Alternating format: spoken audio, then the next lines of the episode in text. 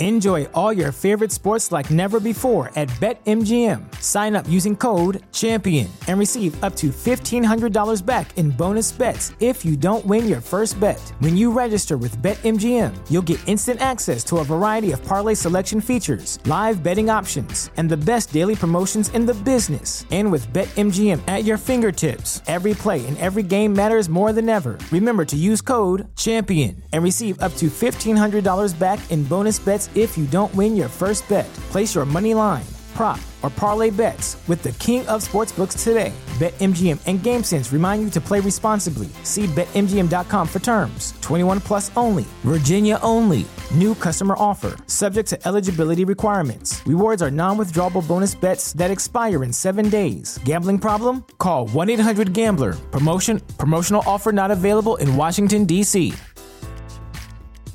The legends are true. Overwhelming power! The sauce of destiny. Yes!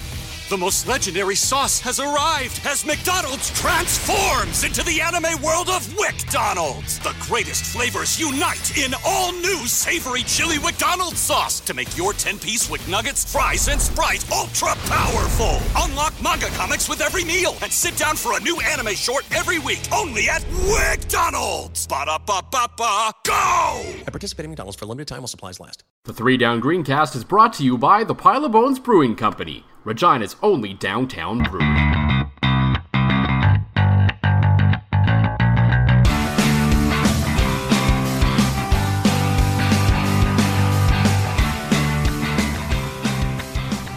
Well, welcome to the Three Down Weather Center, uh, Action Channel 11 News, as uh, we break down uh, the weather reports for the week ahead in the CFL, as it is now probably the most vital piece of information we could talk about. So, sorry, football fans. This this is now a weather podcast. Greg Johnson will be on next week. that's right.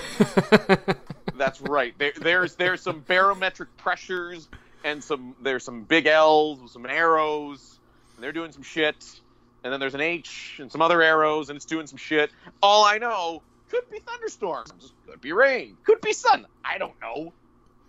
and we really get to save money compared to like a lot of weather you know like the weather network and the local channels and their weathers because we can just talk about the weather. We don't need a green screen. With all the fancy graphics we can literally just go to environment canada's webpage and read it kind of like basically every radio station in the country does But don't forget, you gotta subscribe so you can customize your city's list, right? yes now of course the funny, funny thing is, I'm trying to figure out what I would get wrong more often, Jewel. The weather forecasts or my terrible hot takes. What would be wrong more often? Um, your terrible hot takes because at least you could blame the weather on someone else, unless you happen to set up like a whole Doppler radar thing in your backyard, which I'm assuming Lacey wouldn't be all that thrilled about, and kind of build your whole own weather system, you know, to watch patterns and everything. So I'm gonna go with your hot takes just on that reason alone. And and I'm usually always wrong with the hot takes as well too. The weather, you know, I've only got really three outcomes, and none of them involve Johnny Manziel. No, not yet, not yet. Anyway, until he uh, makes it rain. I guess I don't know. Is he making it rain anywhere? Do the clubs count? Maybe I don't know. Who knows what he's up to these days? Uh, he maybe maybe he'll uh, show up in the XFL along with uh, Cody Fajardo. Oh, now that that's a little, nice little, a little nice little subtle dunk bomb out of nowhere on the Rod Pedersen show this week. If uh, you happen Oh. to miss it.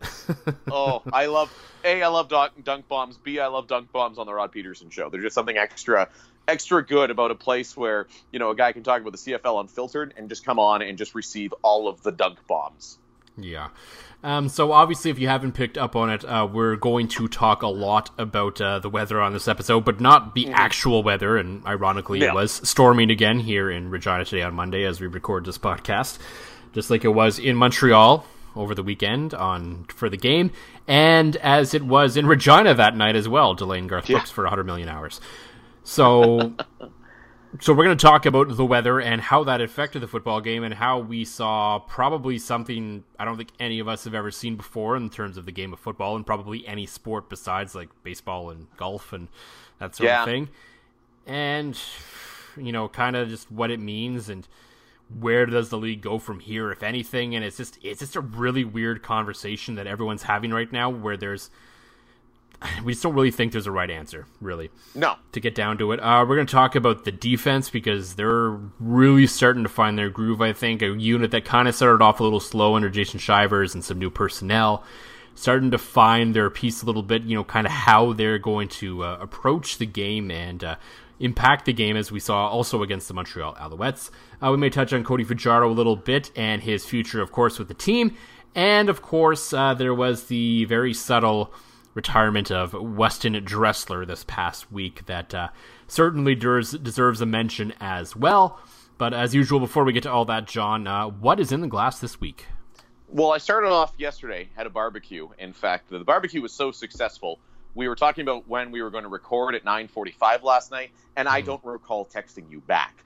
Um, a large part of that was because I had two summery beers. One you recommended to me.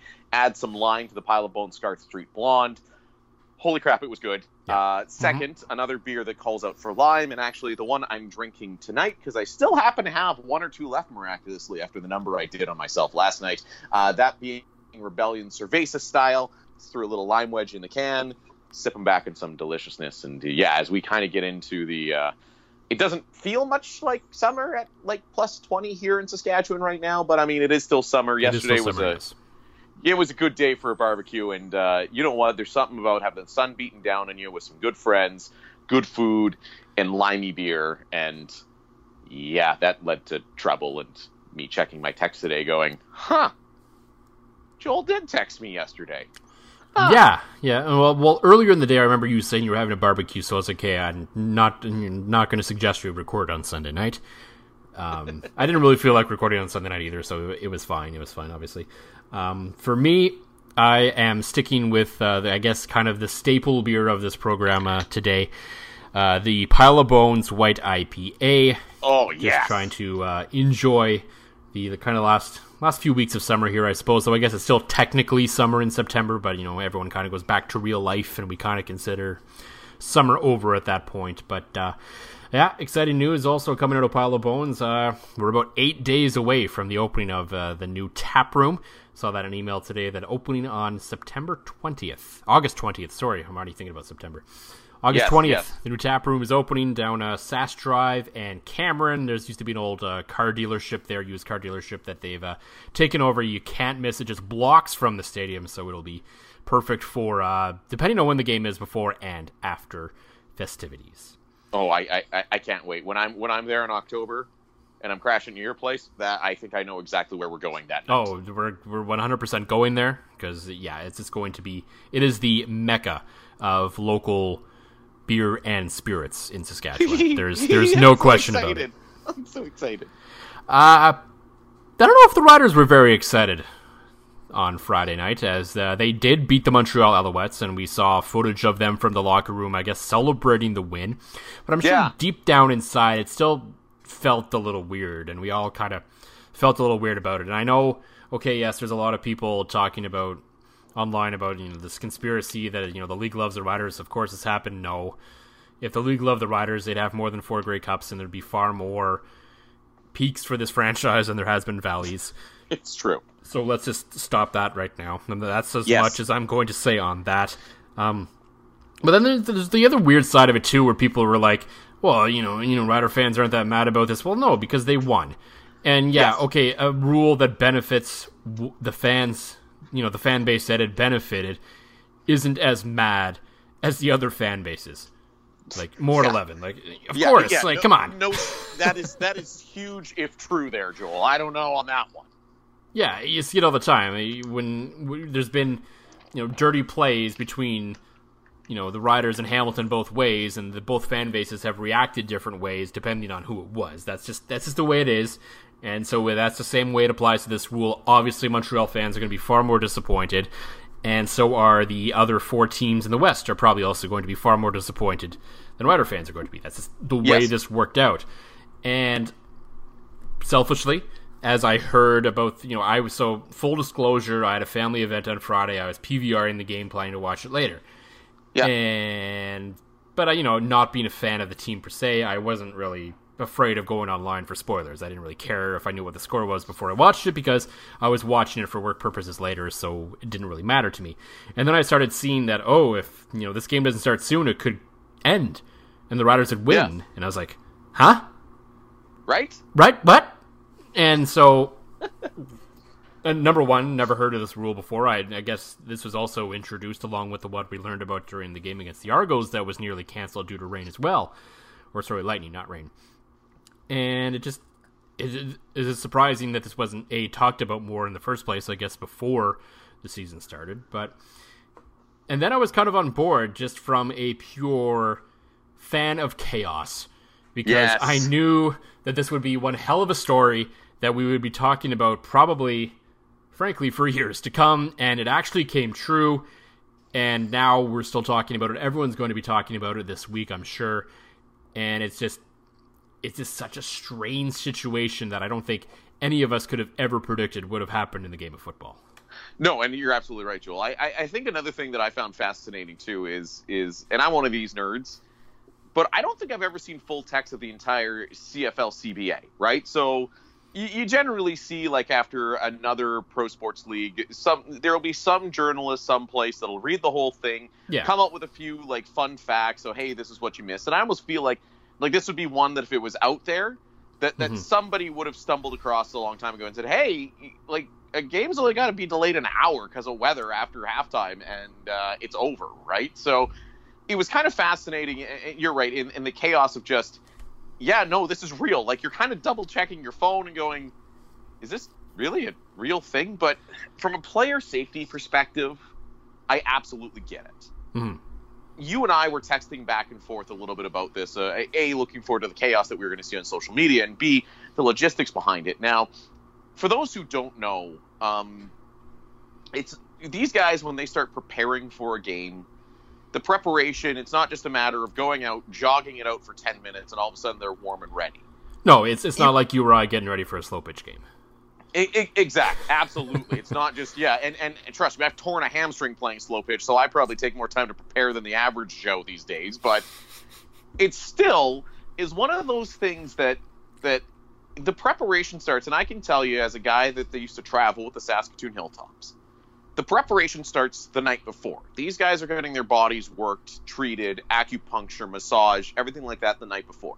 They're getting up first thing in the morning to get taped, to do some stretching, to do everything to get ready for the game that's coming up that night. Like it's not just a, a, a get loose, get warm when you get to the stadium thing. Like we're talking these guys spend the whole day getting ready for the game. So from a player safety perspective, I get it. Especially after you've already, you know, you've played your first half, you've sat in the locker room for, you know, especially when there's these these these concerts on Thursday nights, you're adding a little bit of time to halftime and things like that.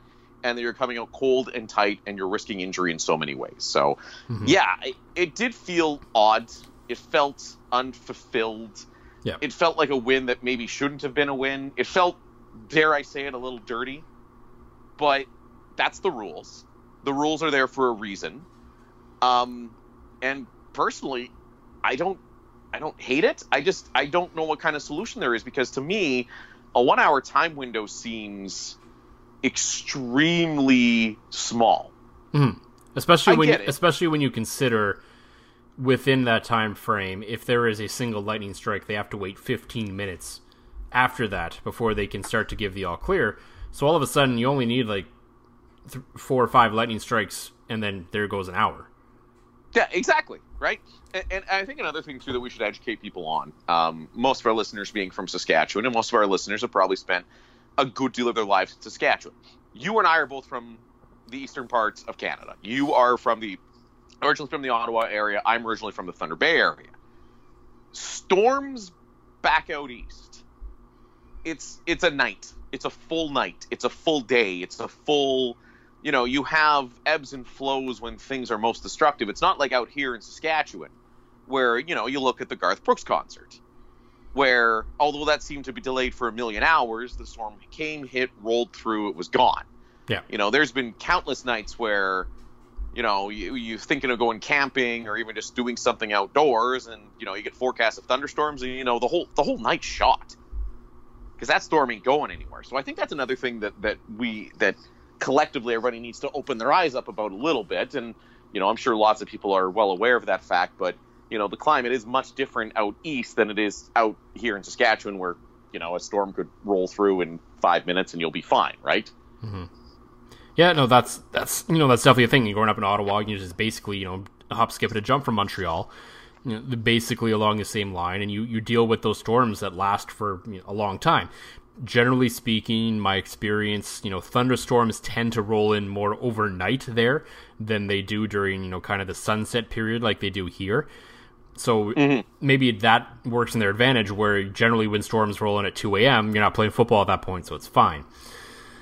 And but so yeah, like if you look at the weather that night, the storm came and it stayed and it stayed and it stayed. And I, I think it stayed long past the hour, so probably whatever point you set that at, the game would have been called regardless. So I, I don't think this because it wasn't like five minutes after that hour everything was fine and they could play football.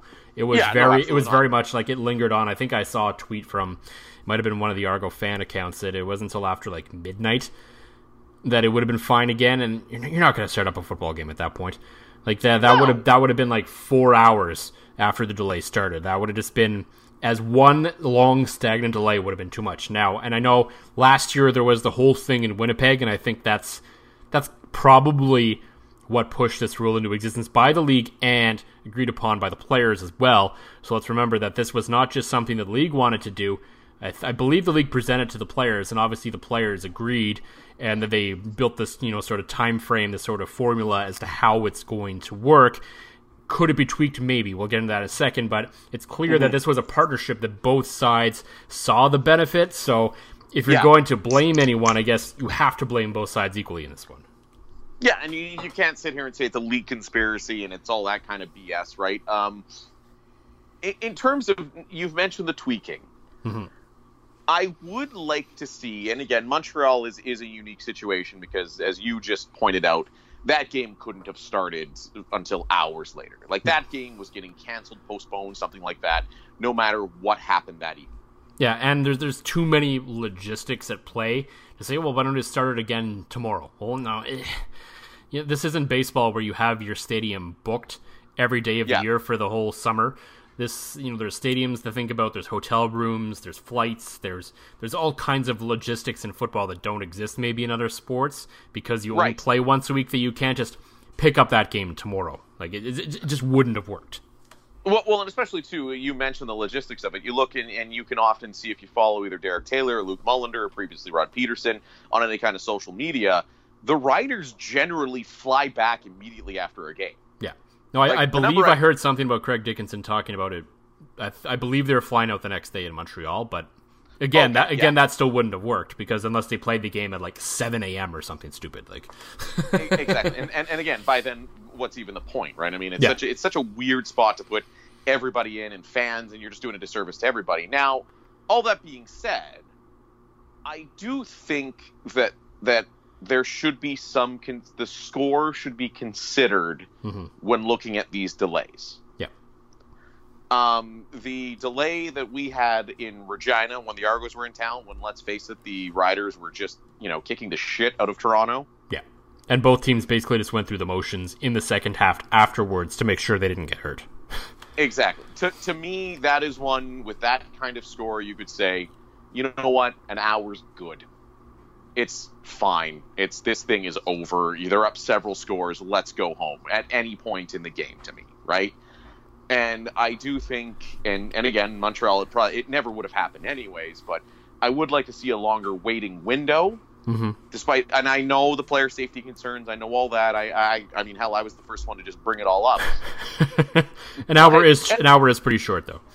Exactly, an hour, especially again when you account for the the 15 minutes from a lightning strike, and and I even found the 15 minutes, you know, a, a little surprising considering Brazilian Ty of the Two and Out CFL podcast. I mean, him and I are very close and always have been very, very, very good friends, and you know, he's one of my best friends, and and we were talking, and he's posted out pointed out on Twitter that in his line of work, he's a surveyor, works outdoors all the time. His company says you wait half an hour after the last lightning strike. Yeah. So 15 minutes to me seems close after a lightning strike, and an hour seems close to you know call a football game. So I, I would like to see it the score tied to the decision in some capacity because Mhm. as you wrote in your piece, you know, yeah, that wasn't a very entertaining game, but we've seen lots of CFL games become instant classics in the fourth quarter, and that one was never given opportunity to become that, right? So It, it's it just it just it just didn't get a chance to play out, no matter how it was going to play out, and it just the whole thing just felt weirdly incomplete, and that's that's the thing. You just we didn't get the actual conclusion to this game. They just they there was the delay. They went into the locker rooms and then essentially just never came out again, and it it just the whole thing felt weird and. Yeah, like like we said, there isn't an easy solution to amending this to make sure it doesn't happen. now. Maybe we're maybe we're all overreacting because this is the first time it's happened, and maybe it doesn't happen again for another five years. Who knows, really? exactly. But it does feel like there could be some tweaks, and I think one of the easier ones could be maybe a game isn't official until some point in the fourth quarter instead of halfway Agreed. through the third quarter, which really the first and third quarters are generally, you know, the quarters where quote unquote less stuff happens and the, you know, you kind of set things up and there's less scoring in those two and things tend to pick up in the second and fourth quarter. You know, this isn't, you know, I hate to rag on the sports, but yeah, this isn't baseball where every inning's essentially the same. There is in the fourth quarter Yeah. in football, especially as you get down later into it, things dramatically change. The, the pace of the game, you know, the kind of offenses you're running, the aggressiveness is there or lack thereof of the defense, depending on the score. Like it changes so much compared to late stages in other sports. The only thing like it is maybe the final, you know, two minutes of a hockey game where a team has pulled the goalie. That's probably Right. the closest thing you can get to it in other sports, really. Well, well, and two, uh, on, on on top of all that, the, just the way that everything that everything does change in the fourth quarter, and, and you don't see that same. I mean, the CFL basically says, considering the fact that like in a certain point in the fourth quarter, you can't challenge calls anymore. The CFL and the Yeah. timing rules and everything, the rules of the game basically say the fourth quarter is different and it's more important, right? Now, and this is just me throwing you know ish against the wall at this point, but like we're pretty good at forecasting weather these days. Right, the technology seems way better than it was even five, ten years ago. Yeah, when, uh, especially when you're talking about a couple hours before and a couple hours after a certain time period, you should generally know what's going to happen. Now, what if? I mean, halftime is long. Mhm. Players that, that today's day and age are conditioned to be able to go the entire game full bore and not collapse. Right?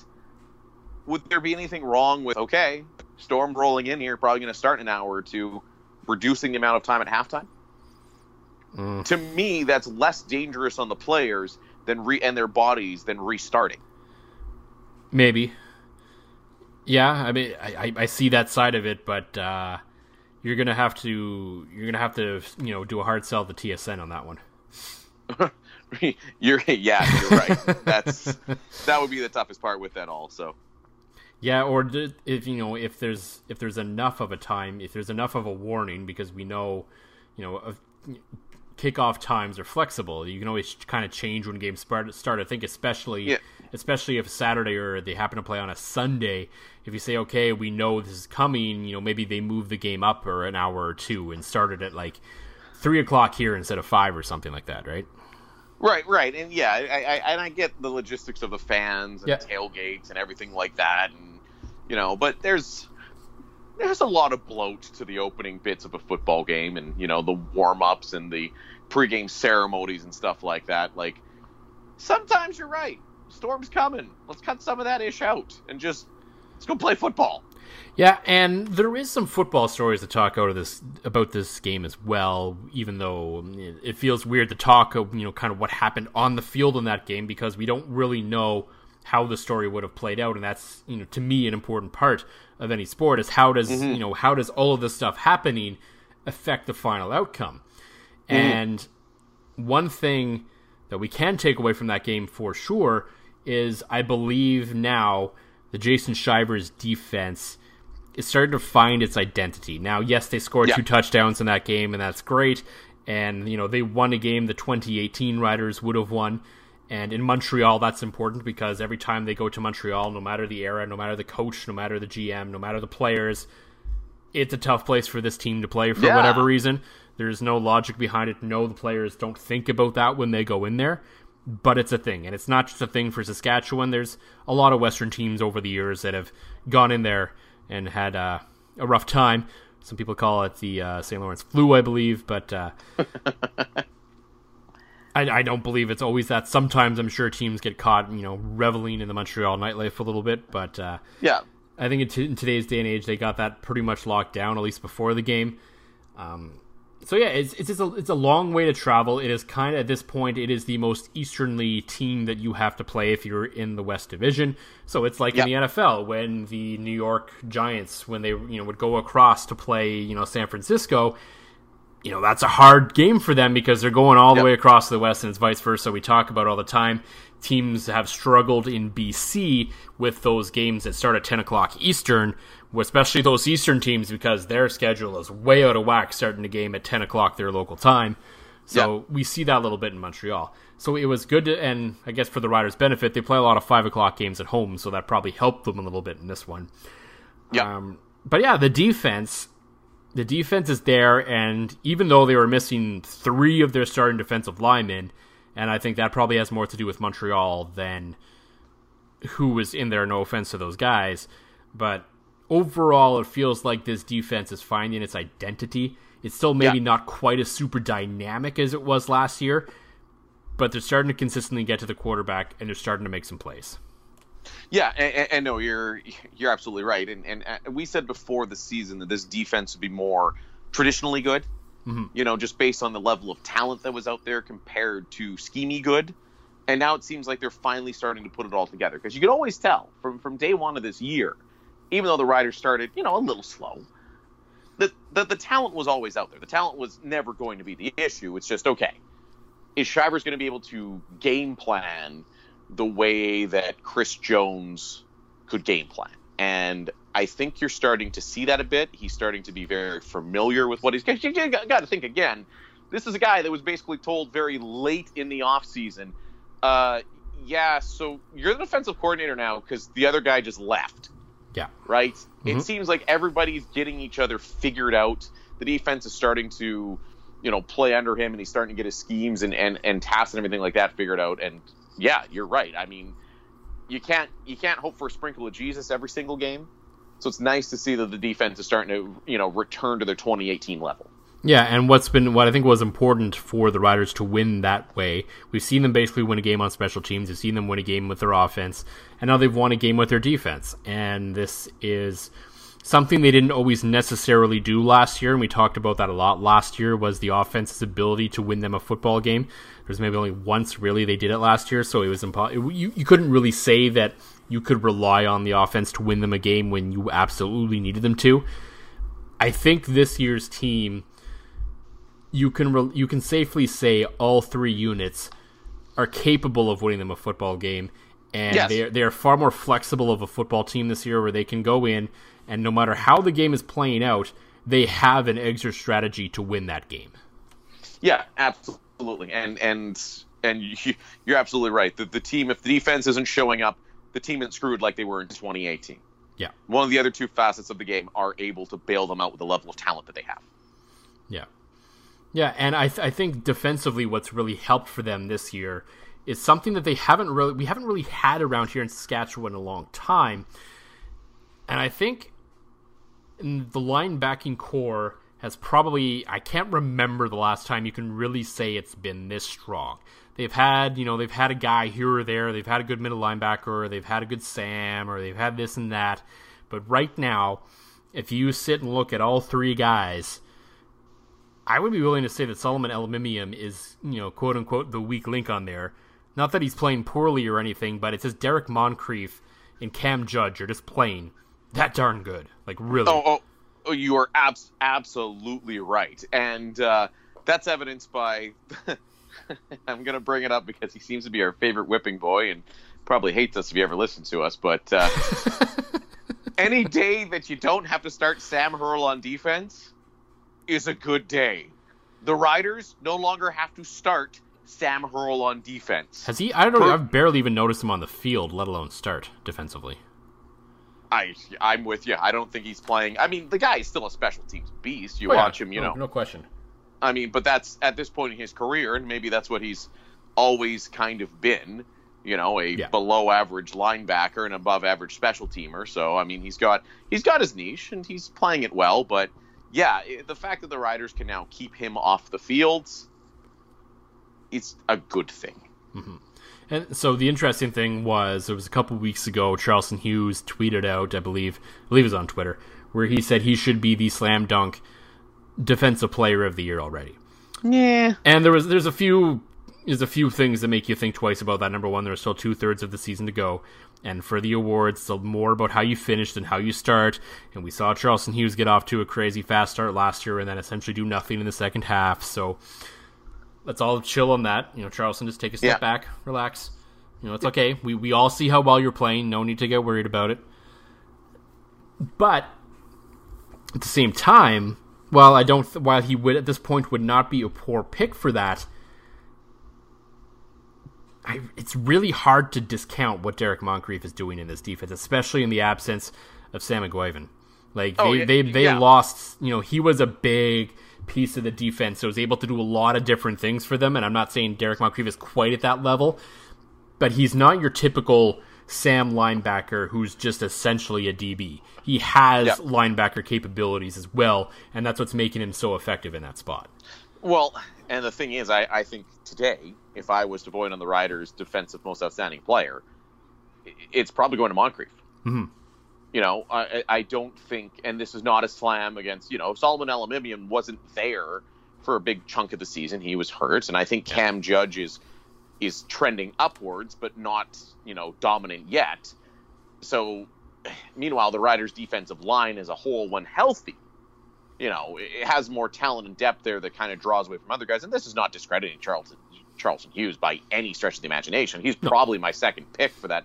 Yeah, there, there's there isn't a wrong pick he- between like, the two of them. Like No, but but Mon- Moncrief to me would, would be the guy because I, I think that playing linebacker in the CFL and all the things he's able to do is a tougher position than playing defensive line. especially in that Sam spot where you're essentially another DB on the field who also happens to have linebacker responsibilities. Well, that's exactly it, right? I mean, you have to be able to cover guys, you have to be able to tackle guys, you have to be able to stop the run, you have to be able to do so many things and do them, you know, exceptionally well. And right now he's doing that, which is remarkable. He's you know, he's always been a fairly good player for this team. He's shown moments, but I think this year he's really stepped up and taken that next level in his career, taken to the next level in that career in his career, which is huge for this defense to be able to, you know, with so when the defensive line gets as banged up as they are, or maybe they have an off night, they know that that second line of defense is still going to be able to contain the run a little bit, going to be able to do some things, and it just gives them so many options because, you know, we saw some, we saw, you know, Antonio Pipkin and um, Matthew Shiltz take some big hits in that football game, Oh, absolutely. and neither of them came from the defensive line. It was Judge and Moncrief lowering the boom on the bo- both of them. So, you know, then they were both, and they were both essentially the identical play, which I thought was interesting.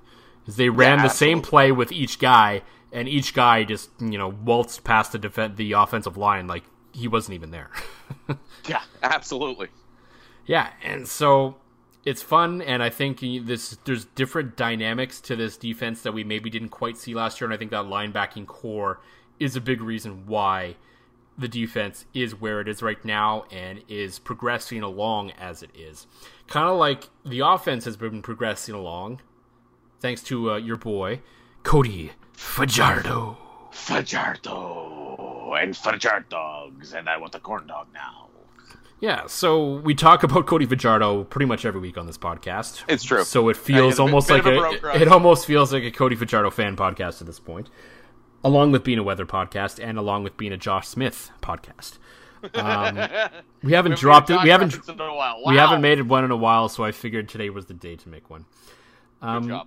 It kind of came out of nowhere, like a good did. old RKO. exactly. It worked really, really well. Um, yeah, so there isn't much to say about Cody Fajardo in this game. Like, really, he he was fine. He was. You know, I think I think they were picking it up a little bit in the second half. That they did play that little bit in the third quarter was starting to look a little better. You know, kind of to rewind back to the weather talk a little bit. I'm fairly confident if that game went to the end, the Riders would have won anyway. Um, just based on the way the defense was playing, and I think the way the offense was starting to find their groove a little bit. It wouldn't have been a blow up by any stretch of the imagination, but I'm pretty confident they would have hung on to win. Um, But there was the interesting bit of information that got dropped on the Rod Pedersen show last week that surprisingly Dunk has not turned into a story on the website, which I still haven't quite wrapped my head around. True. That Cody Fajardo may be having some sort of interest from the XFL. And Yes. that was something that for some reason caught me off guard, but on second thought, really shouldn't have. No. This is a this is a startup league. Every startup league in football needs quarterbacks from anywhere they can find it. He's a free agent at the end of the year. If they can offer him the money, he probably should consider it. But I,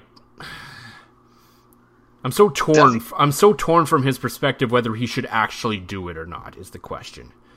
Because because well, I eh, because I eh think he he may or may not get a pay bump. I don't know what the XFL salary structure is.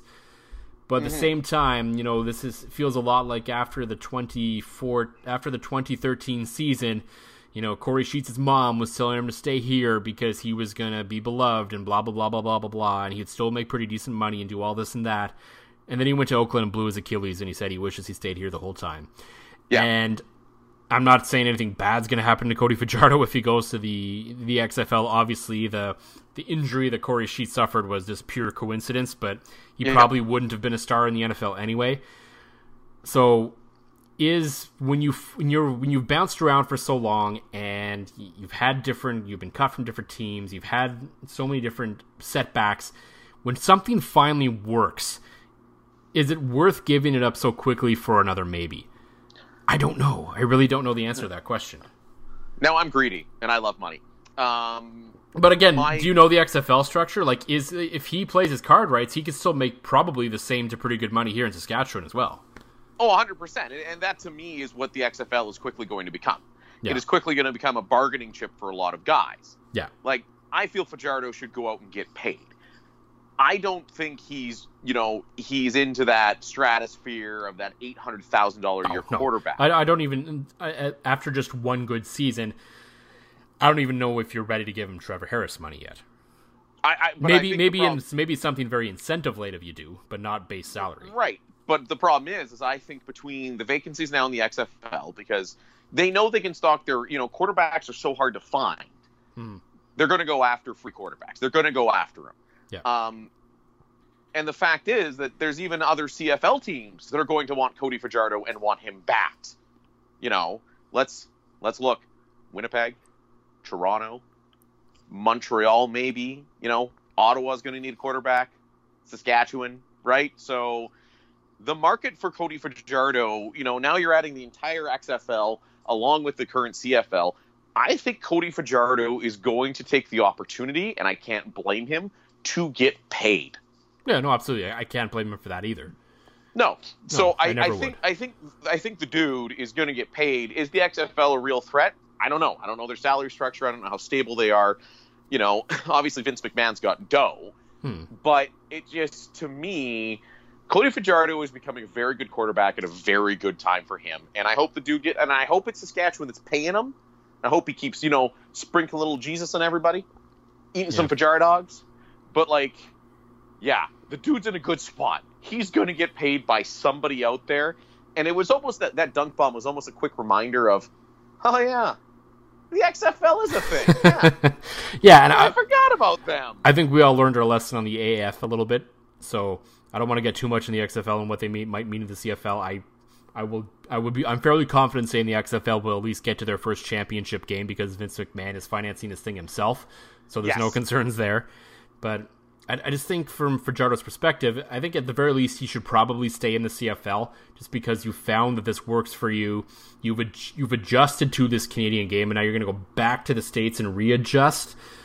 Yeah. I, I, don't, I don't know. Maybe, maybe I'm wrong on that respect, but I, I just, I feel like, and I, my, my prediction here is still, it's fairly early. I do in my heart believe that something is going to get done between him and the Riders. I know everyone because he's so good right now, and everyone's kind Yeah. of a little bit worried, and it's all in the moment that that they're clamoring for this deal to get done like yesterday. But I'm like, let's relax. It's the start of August. I believe ultimately, maybe probably post Labor Day, sometime before the playoffs, that this deal will get done because I think number one, the Riders should have cap room given that they're not really paying a quarterback this year. Yes. And Collaros is off the books next year, so the money's there. And there is a lot of other ways, shall we say, completely Yes. legal, completely legal. Completely legal other ways that this is the, this isn't up. this isn't envelopes or passed around a room kind of thing. Like there are No. other completely ways for him to supplement his income in Saskatchewan. Yes. Like so many, many appearances. So there's there's going to be options for him, and I will never blame a guy for taking what he thinks is the best option for him. It's his career. He's got to strike while the iron's hot. I get all that, but I just feel like maybe at the end of the day, Cody. I know you don't listen to us because you have no idea who we are. Maybe take a really long consideration about staying here, at least for another season, just because you know it works and you've tried for so hard for so long to get to this point. Stick with it. It's kind of that's just kind of how I feel. It feels a lot kind of like the Kory Sheet situation to me. Yeah, I'm I'm I'm with you. But at And, least and, you and know, he's just such a perfect fit for Saskatchewan too in so many Yeah. different levels as a quarterback. I mean, number one, obviously the most important thing is he's been playing great football. None of the rest of the stuff matters if he isn't playing great football. But he seems like he's got a you know he's a smart player. There's so many times he talked about little things he's done that have just been Yeah. so intelligent on the football field. He's got you know he's got this weird, quirky, innocent dork personality about him, for lack of a better word, that is just fun to watch and listen to, which is something you don't often see and feel, especially so like right away. Like I remember when Drew Willy first started, he was just a train wreck to listen to, and he never really got that much better. Oh yeah. But Cody Fajardo just has this sort of natural, dorky, small town kind of charisma about him that I think works. Um, for a certain section of Saskatchewan, we'll call the Bible Belt, it works because he's a God fearing man. So, Yes. like for for for everybody out there, there is some box that Cody Fajardo checks for you as to why he is just a perfect fit in Saskatchewan and I just it just it would be it would be it would be tough to see all of that go away so fast. I think. No, and you're absolutely right. And I, I mean, I love him because he eats hot dogs. and he's not, and, and he's not a shitty interview, right? No. Like it, it, it's, it seems like there, there's other people in podcasts that seem like they're on the verge of getting him on, and I actually think he's going to be entertaining. And and you know how I feel about interviewing players. I hate doing it. It sucks. Yeah. It's the best thing that I don't have to do anymore, right? So Mhm. it, it's yeah. I, I'm with you. I think it gets done. It's going to be somewhere around a 350 base plus another 100. They're they're going to because again they're stacking up to host the Grey Cup. You're going to see a bunch of that money and performance bonuses that you can kind of get away with under the cap structure heading into the next couple years. Yeah, and that that's what they should do, and uh, we'll just have to see how it all plays out. So uh, before we go this week, uh, we would be it would be wrong if we didn't talk about one of the previous number sevens for this franchise, as uh, Weston Dressler kind of officially announced his retirement the past week. He's going to be uh, working down south at some schools down there, so that's yeah, I think that's a good, cool, natural fit for him. I don't think anyone was too shocked to learn that Weston Dressler wasn't going to be playing football anymore, considering you know we're just at that point where it's okay, he's not coming back, whether he uh, ever announced it or not. So obviously, we all wish Dressler well in whatever he does next, and he will be no stranger to Saskatchewan. His his wife is from Regina, and I believe they Yes. still spend a lot of time here. So he, so I, I do have this piece that I have written for Three Down Nation, and as Justin Dunk likes to do, he's just sitting on it for some reason. Yes. Um, where I, you know, I kind of wrote about how number one, there's there's just not going to be another Weston Dressler. No. And then I'm not talking about the abilities on the football field. There'll always be other great receivers. But there was this Weston was an entirely different animal for this franchise and for this league, quite frankly. Yeah. And I tell the story of when I first started with CJME, and they sent me to cover the launch of the Dario's cereal. So I went to the co-op in Rochdale to talk to Darian Durant at this thing, and I asked him if he could sell more cereal boxes than Weston Dressler could all Dressler chips. And he said no. Weston's the man. And me, as sort of new to the rider beat, boy from Ontario, you know, kind of like the CFL, but didn't really follow it that closely, sort of thing, was like, huh, That's kind of a weird thing for a quarterback to say. Because normally in football, no matter what, no matter how many other stars you have on the team, if you're if you have a good quarterback, your quarterback is the man. yeah, absolutely. But you quickly learn in that time and frame in Rider history that while Darian was good and was a man, Weston Dressler was in fact the man in this community.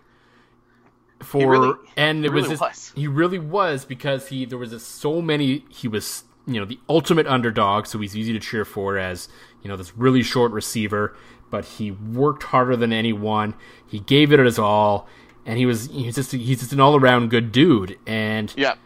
it was just such a natural fit for this community and i felt and you know looking back on it now when chris jones cut him beyond the obvious reasons as to why fans are upset because a fan favorite got cut i think that story kind of lingered longer than a lot of other people do because not because he got cut not because the team decided to move on that was probably the right time to do it but there's there was never that closure Right. Regina in Saskatchewan never really got the closure of the Weston Dressler era. It just seemed to come out of nowhere, and the way it was handled wasn't great, and the whole thing about it just left everyone feeling like, is this is this really how it ends between these two? And I think over the next little while, you know, I don't think this retirement is necessarily the closure, but I think over the next few years, once we get to the Plaza, because he's obviously unanimous first round selection in Plaza, the, everyone will finally get the closure I think that they've been waiting for.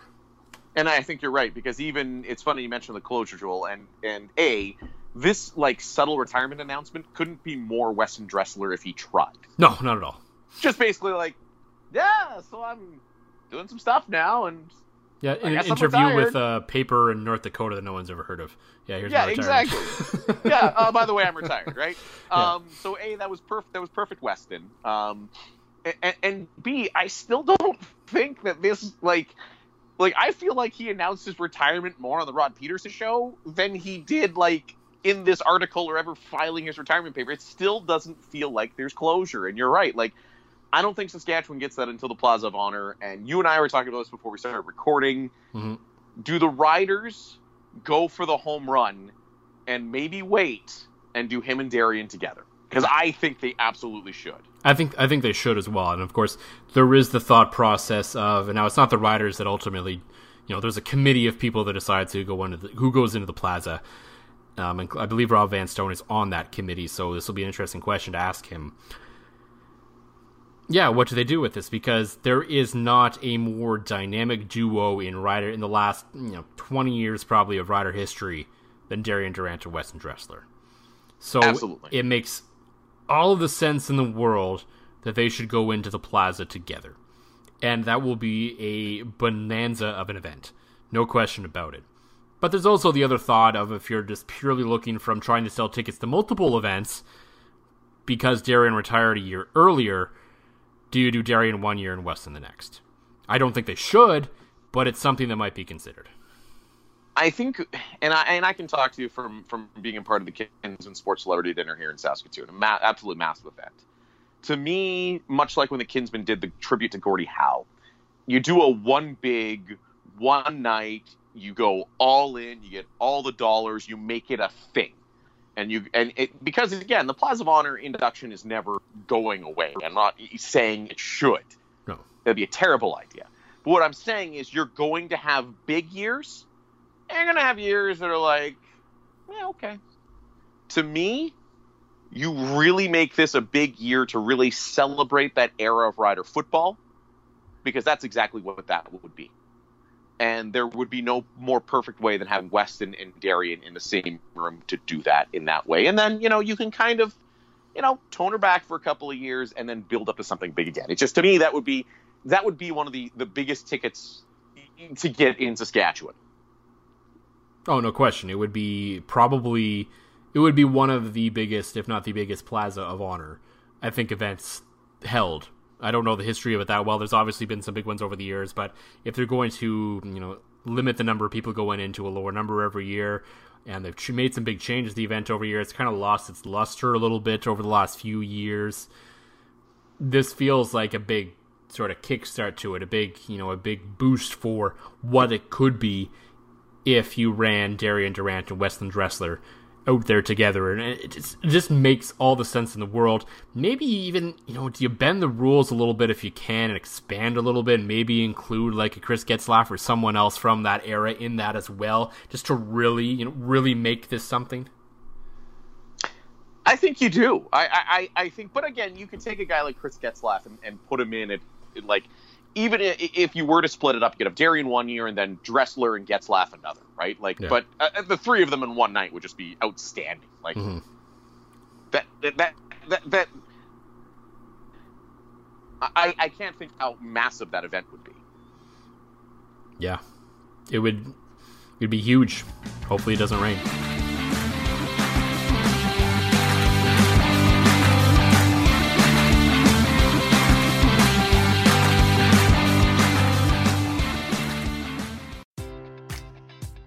Enjoy all your favorite sports like never before at BetMGM. Sign up using code CHAMPION and receive up to $1,500 back in bonus bets if you don't win your first bet. When you register with BetMGM, you'll get instant access to a variety of parlay selection features, live betting options, and the best daily promotions in the business. And with BetMGM at your fingertips, every play and every game matters more than ever. Remember to use code CHAMPION and receive up to $1,500 back in bonus bets if you don't win your first bet. Place your money line, prop, or parlay bets with the king of sportsbooks today. BetMGM and GameSense remind you to play responsibly. See BetMGM.com for terms. 21 plus only. Virginia only. New customer offer. Subject to eligibility requirements. Rewards are non withdrawable bonus bets that expire in seven days. Gambling problem? Call 1 800 Gambler. Promotion. Promotional offer not available in Washington, D.C. Say goodbye to your credit card rewards. Greedy corporate mega stores, led by Walmart and Target, are pushing for a law in Congress to take away your hard earned cash back and travel points to line their pockets. The Durbin Marshall credit card bill would enact harmful credit card routing mandates that would end credit card rewards as we know it. If you love your credit card rewards, tell your lawmakers hands off my rewards. Tell them to oppose the Durbin Marshall credit card bill.